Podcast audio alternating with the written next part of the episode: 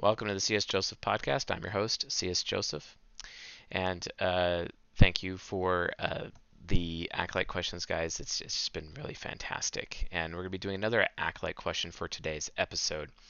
And uh, let's get down to it. Hey Chase, how can I cheer up my dad, who is an ENFJ, as an INFJ? Every time there's a problem, we fall into this sadness together, and no one can cheer the other up. I think it's what you call the FE loop. So how can one of the FE users practically break this loop? Okay, so the answer specifically is cognitive emulation. You basically have to pretend that you have values and feelings. You as an INFJ have to get to the point where you are ignoring your own feelings of uselessness and worthlessness, and you can never self-deprecate in front of your father. In fact, you have to treat your ENFJ dad as if you are more important than he is. That doesn't necessarily mean that you are smarter than he is, because that would actually just end up hurting his feelings and make everything worse. You have to just kind of, when you're around him, pretend to be an airhead, pretend to be stupid, pretend you don't have TI basically, but then at the same time, you have to pretend you're more important than he is. And that sounds really effed up, but this is the actual truth you have to pretend like you are a more important person. You are a VIP in life, and you are way more VIP than he is.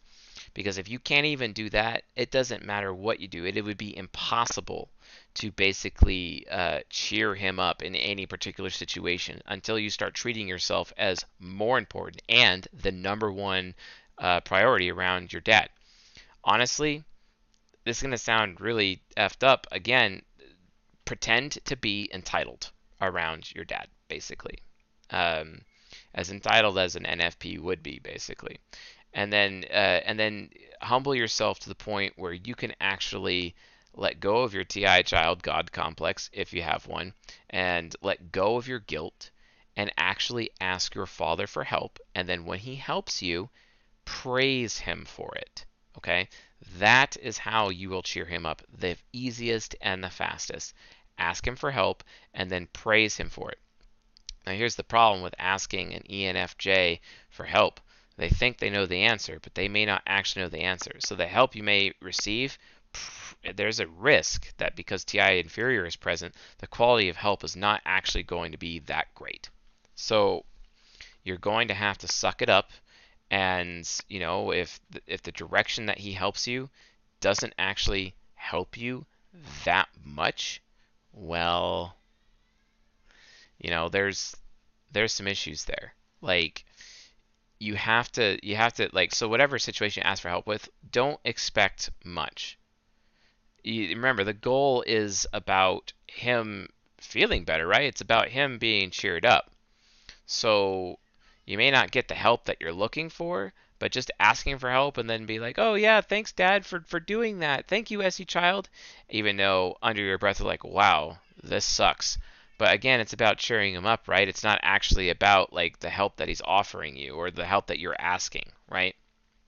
So the thing is is that you'll find that afterwards he still is cheered up, but you're still going to feel sad anyway. So like, you know, you say every time there's a problem we fall into sadness together yeah, it is the FE loop, and you guys are mirroring each other constantly. So you have to pretend to not be the mirror. You have to pretend to be the rock, basically, that he stands on. You have to pretend to be, you have to pretend to be that thing that he's mirroring, basically.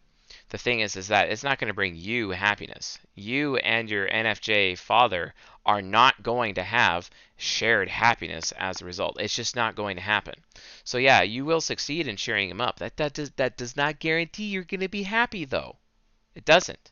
It doesn't. It's not going to guarantee that you are going to be cheery, but you're going to have to look like you are. You're going to have to pretend like you are, because his FE hero and his SE child combine together, and they'll be able, and he'll be able to detect whether or not you're actually cheery or not, or just you know managing him emotionally, etc., which then would cause him to hate you. So this could actually backfire in your face and blow up if you're not careful. Okay, so please understand that's not really a good thing. Uh, and this is very risky, but you know it may be necessary. The other thing I would suggest is get away from your father. go find if you're an INFJ, go find yourself a philosopher man, and then bring your philosopher man around your ENFJ father, so that your ENFJ father is just more happy with your man than you, basically. But then at least he's cheered up, and then you don't have to deal with the FE loop anymore because you have a man between you and your father, as it should be anyway, right?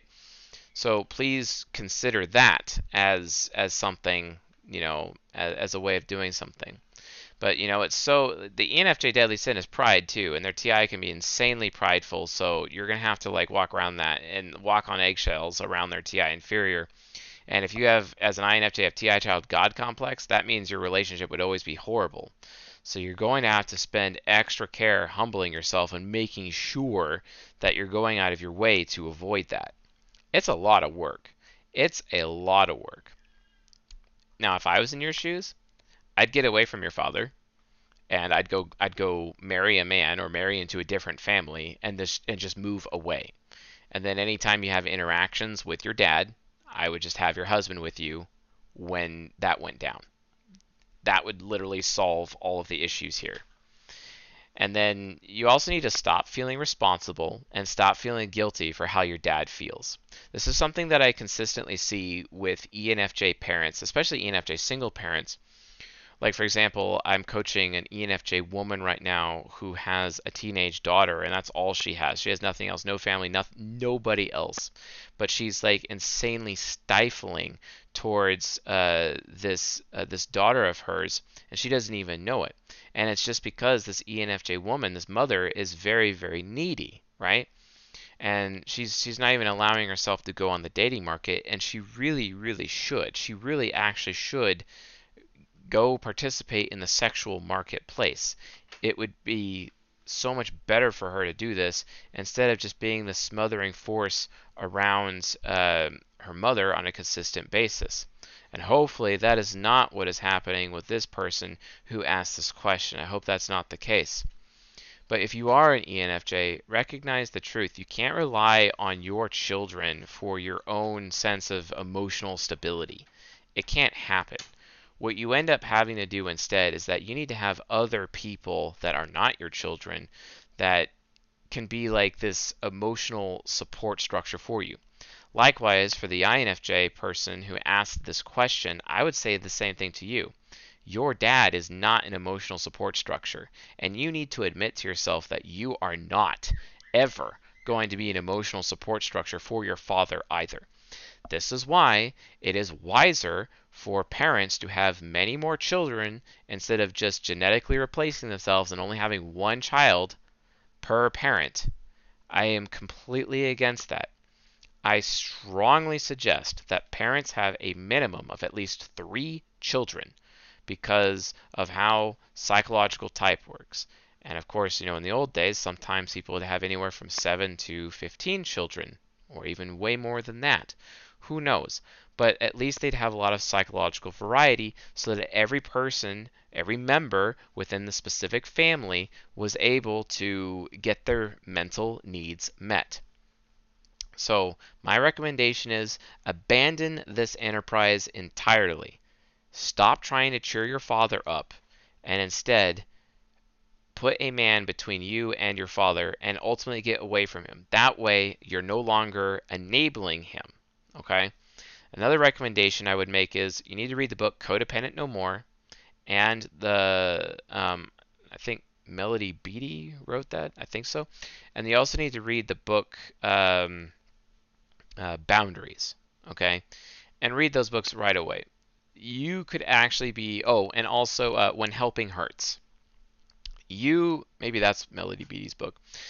You could actually be harming your father by actually trying to cheer him up. Okay, so please, please be very careful. Like, I only recommend people do cognitive e- emulation when there is no other choice because it can absolutely backfire. Okay, and you're basically you're kind of being fake if you think about it. If you don't want to be that person, then you need to change your circumstances. Move on Get away from your father. Stop enabling him. He needs to get his own emotional support structure. It is not his child's responsibility. And if you think it is your responsibility, that is your TI child being arrogant and conceited.